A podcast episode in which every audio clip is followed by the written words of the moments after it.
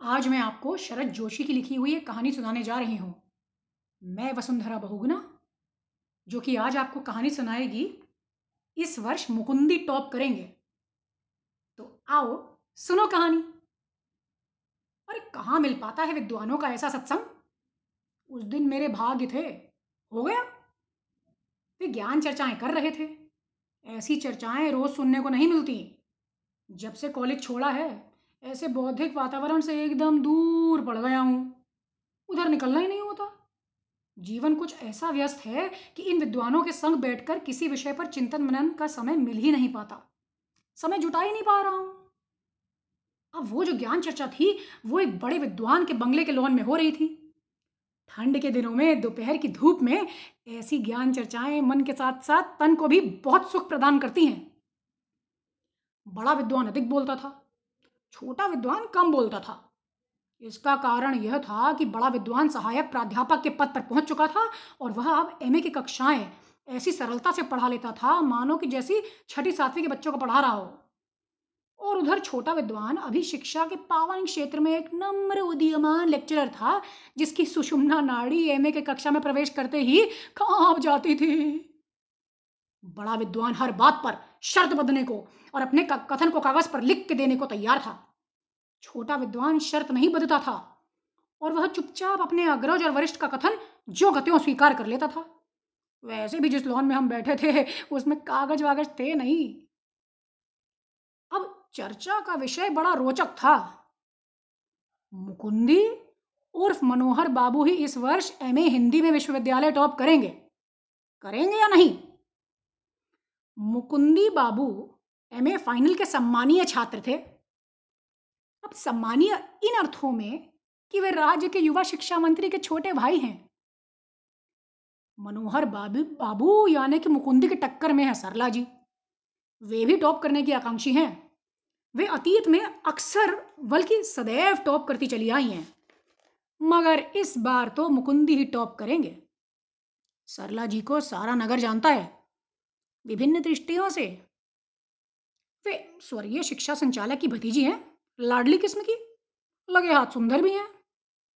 ज्ञान चर्चा के बस यही दो प्रमुख बिंदु हैं। मुकुंदी, उर्फ़ मनोहर बाबू और सरला जी। मुकुंदी इस साल टॉप करेंगे। करेंगे और करके रहेंगे। हम शर्त बच सकते हैं। आप हमसे कागज़ पर लिखा के ले लीजिए। बड़े विद्वान ने कहा, अरे जो कहिए हार जाए। सरला जी, छोटे विद्वान ने कहा ही था कि बड़ा विद्वान फिर बोला अरे हाँ हाँ कुछ लोग यह भी सोच रहे हैं, मगर आप हमसे शर्त बदल लीजिए माना कि सरला जी विश्वासी शरण के घर रोज दोपहर जाती हैं और चरणों में गिर कर सर रख कर कह दिया है कि भैया, आप ही मेरी नैया पार लगाइए। और वह विश्वासी शरण का बच्चा, वो भी स्थिति का पूरा फ़ायदा ले रहा है, लाभ उठा रहा है। यहाँ तक कि सरला जी बदनाम हो गई हैं। मगर मैं कहता हूँ, कुछ नहीं होने का। टॉप तो मुकुंदी ही करेंगे, समझे? विश्वासी शरण यहाँ हेड ऑफ़ द डिपार्टमेंट हैं। हिंदी में? वे भी विद्वान हैं। इस हिसाब से वे ही वास्तव में बड़े विद्वान हैं। और लोन पर जो ये दो, दो, दो लोग बातें कर रहे हैं ना ये सहायक प्राध्यापक और लेक्चरर वे मझले और छोटे विद्वान हैं। मगर क्योंकि हेड की अनु, अनुपस्थिति है इस समय इसीलिए मैं इन्हीं को बड़ा और छोटा मान ले रहा हूँ। या कहिए बड़ा और मझला मान ले रहा हूँ। प्राचीन पद में तो सरला जी को ही ज़्यादा मार्क्स देंगे मैं बता रहा हूँ। छोटे विद्वान ने दोबारा बोला प्राचीन पद्य में तो सरला जी को ही ज़्यादा मार्क्स देंगे, विश्वासी शरण देख लीजिएगा। अरे, पहले अपनी नौकरी देखेंगे या इश्क? उस दिन मुकुंदी ने उनसे साफ़ साफ़ कह दिया जाकर कि, सर, अगर अगर आपने सरला को ज़्यादा मार्क्स दिए तो मुझसे बुरा कोई ना होगा। आप अगर भ्रष्टाचारी हैं तो हम भी कम भ्रष्टाचारी नहीं हैं। आप मेरे गुरु हैं हेड ऑफ़ द डिपार्टमेंट हैं, इसलिए आपका आदर कर रहा हूँ।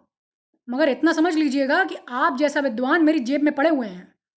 मुकुंदी ने स्टाफ रूम में सबके सामने आकर उनसे कहा था हाँ फिर क्या हुआ? और गिगियाने लगे विश्वासी शरण सबके सामने क्या कहते? बोले मैं मेर, मेरा तो सिद्धांत है कि उत्तर देखकर मार्क्स देता हूँ। सरला और तुम मेरे लिए एक बराबर हो।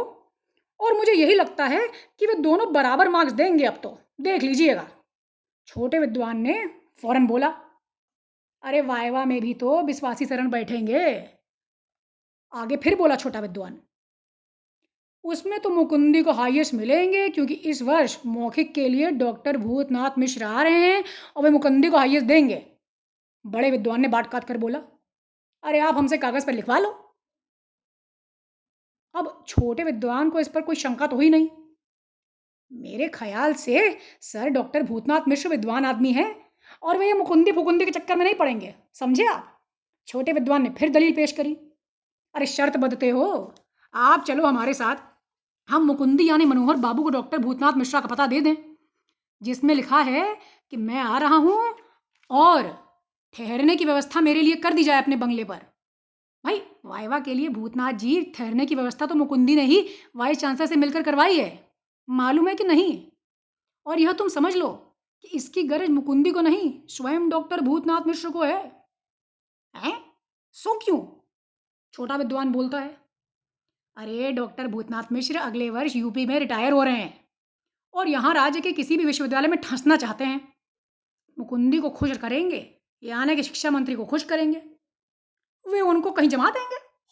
अरे, तुम हमसे कागज़ पे लिखवा लो। उनके फरिश्ते भी मुकुंदी को वायवा में सर्वाधिक अंक देंगे। विश्वासी शरण क्या कर सकता है? मिनिस्टर साहब का उधर दौरा हुआ तो मुकुंदी साथ ले, लग लिए। वहाँ पहुँचे तो कलेक्टर से कहा कि यहाँ कॉलेज में हिंदी के हेड ऑफ़ द डिपार्टमेंट को हमारे सामने लाकर पेश कर दो, जो डॉक्टर आचार्य हैं। और डॉक्टर आचार्य ने उनको फटाफट बुलवा लिया। कलेक्टर ने गाड़ी भेजकर डॉक्टर आचार्य को बुलवाया और उनसे वार्तालाप करवा दिया। वहीं डाक बंगले पर मंत्री महोदय ने डॉक्टर आचार्य से कलेक्टर के सामने कहा कि आपको मुकुंदी को हाइएस्ट देने पड़ेंगे। डॉक्टर आचार्य ने कुछ देर तो सिद्धांत छांटा। बाद में हम बात साफ़ साफ़ करी। बोले आपके मंत्रित्व काल में मेरे साथ बहुत नाइंसाफ़ी हुई है, घोर अन्याय हुआ है। मुझे तबादला, मेरा तबादला कर यहाँ भेज दिया गया। मैं पीड़ित हूँ, यदि पीड़ित व्यक्ति विवश होकर पर्चे जांचते समय अन्याय कर जाए तो आश्चर्य नहीं करिएगा। मिनिस्टर साहब ने कहा, देखो आचार्य जी, मुकुंदी को गद्दी में सर्वाधिक नंबर दे दो, मैं तुम्हें मनचाही जगह पर नियुक्त कर दूँगा। इसके बाद बड़े विद्वान का सर मध्यम हो गया और वे छोटे विद्वान के कान में फुसफुसाए। अरे डॉक्टर आचार्य यहाँ आना चाहते हैं भाई। इस सेशन के बाद विश्वासी शरण यहाँ से गए समझो। तुम चाहो हमसे कागज़ पे लिखवा लो। उसके उपरांत एकाएक दोनों ने मेरी तरफ़ देखा। अरे, मैंने तो उनकी सारी रहस्य की बात सुन ली थी। वे दोनों मुझे घूर घूर कर देखने लगे। फिर बड़ा विद्वान मुझ, मुझे आगा करके करता है और बोलता है, यह बात अपने तक ही रखिए। किसी से कहिएगा नहीं। अरे जी नहीं, मुझे क्या करना? मैंने कहा हाँ वैसे आपका अच्छा है। आप व्यंगकार आदमी है। न किसी के लेने में, न किसी के देने में। हैं भैया? मैं मुस्कुरा दिया। वे आश्वस्त हुए।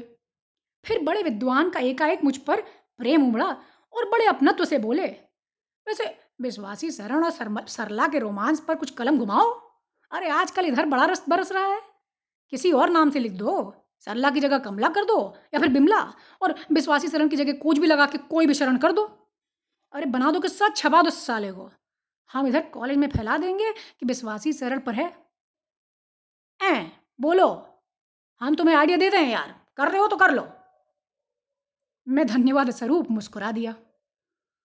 मुझे तो सरला जी का अफसोस है, हमेशा टॉप करती थी, इस बार रह जाएँगी। बहुत ब्रिलियंट करियर रहा है उनका। कुछ भी हो। छोटे विद्वान ने चर्चा को नया मोड़ दिया। देखो, वह ज़माना दूसरा था। उस वक्त एजुकेशन में आनंद बिहारी लाल का जूता चलता था। किसी के बाप की हिम्मत नहीं थी कि उनकी लाडली भतीजी को डिस्टिंक्शन से कम नंबर दे। उनकी मृत्यु के बाद से स्थिति बदल चुकी है। स्वार्थी दुनिया है। किसी में इतनी शराफत नहीं कि उनकी भतीजी का ख्याल रखे।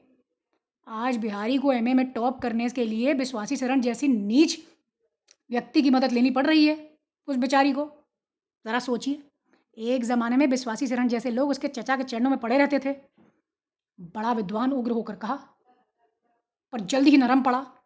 अरे, हमने तो सरला जी को पहले सुझाया था कि इस वर्ष एमए से ड्रॉप ले लो, क्योंकि टॉप तो मनोहर करेगा, यानी कि वो मुकंदी। मगर मैं मानी नहीं। कहने लगी कि परीक्षाओं तक गवर्नमेंट बदल जाएगी और मनोहर के भाई मंत्री नहीं रहेंगे। मगर उनका ख्याल गलत है। यह शासन इतना अच्छा काम कर रहा है कि फ़िलहाल बदलने वाला नहीं। मैंने कहा, आप हमसे कागज़ पर लिखवा लीजिए। सत्या में परिवर्तन सत्ता में परिवर्तन शीघ्र नहीं होगा। मुकुंदी ही एम ए टॉप करेंगे।